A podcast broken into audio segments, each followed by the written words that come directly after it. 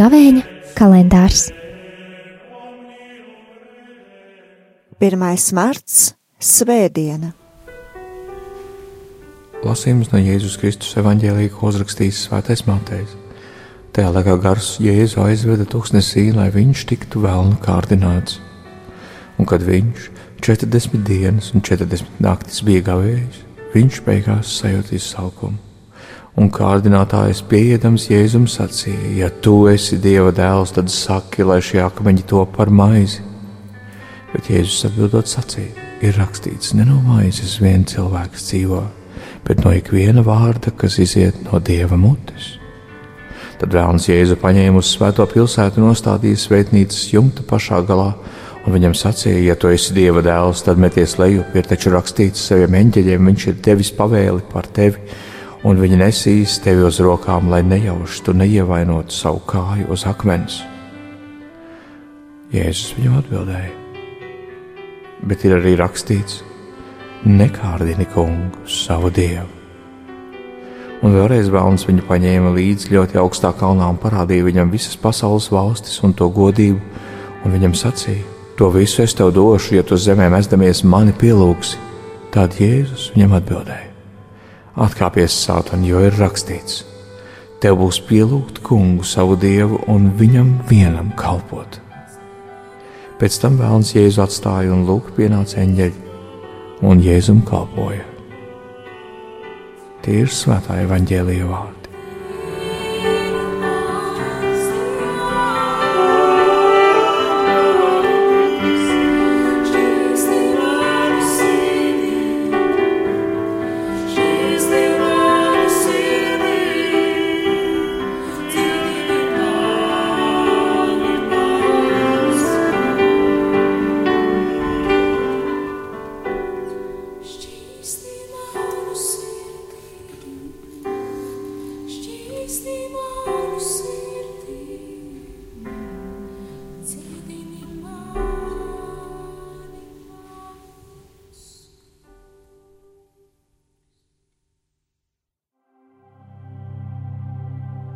Velns kārdina Jēzu ar lietām, kas mums tik ļoti labi zināmas, proti, liela materiālo labumu iegūšana, nesātība, liela vara, pārākums pār citiem, visu pasaules kārtību vērst tā, lai viss kalpotu mums.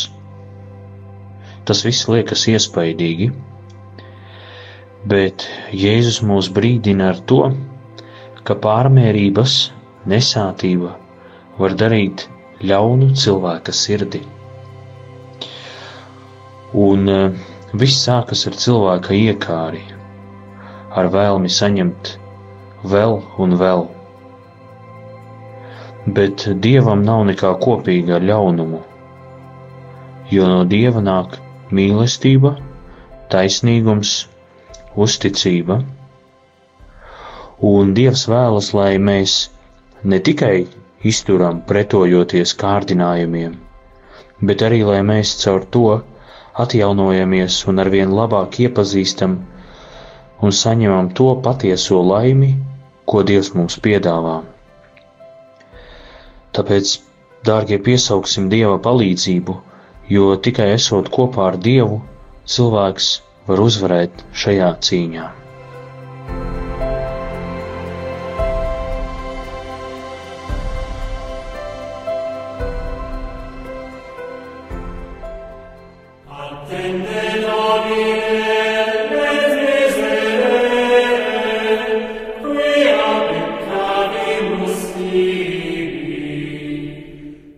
Gavēņa kalendārs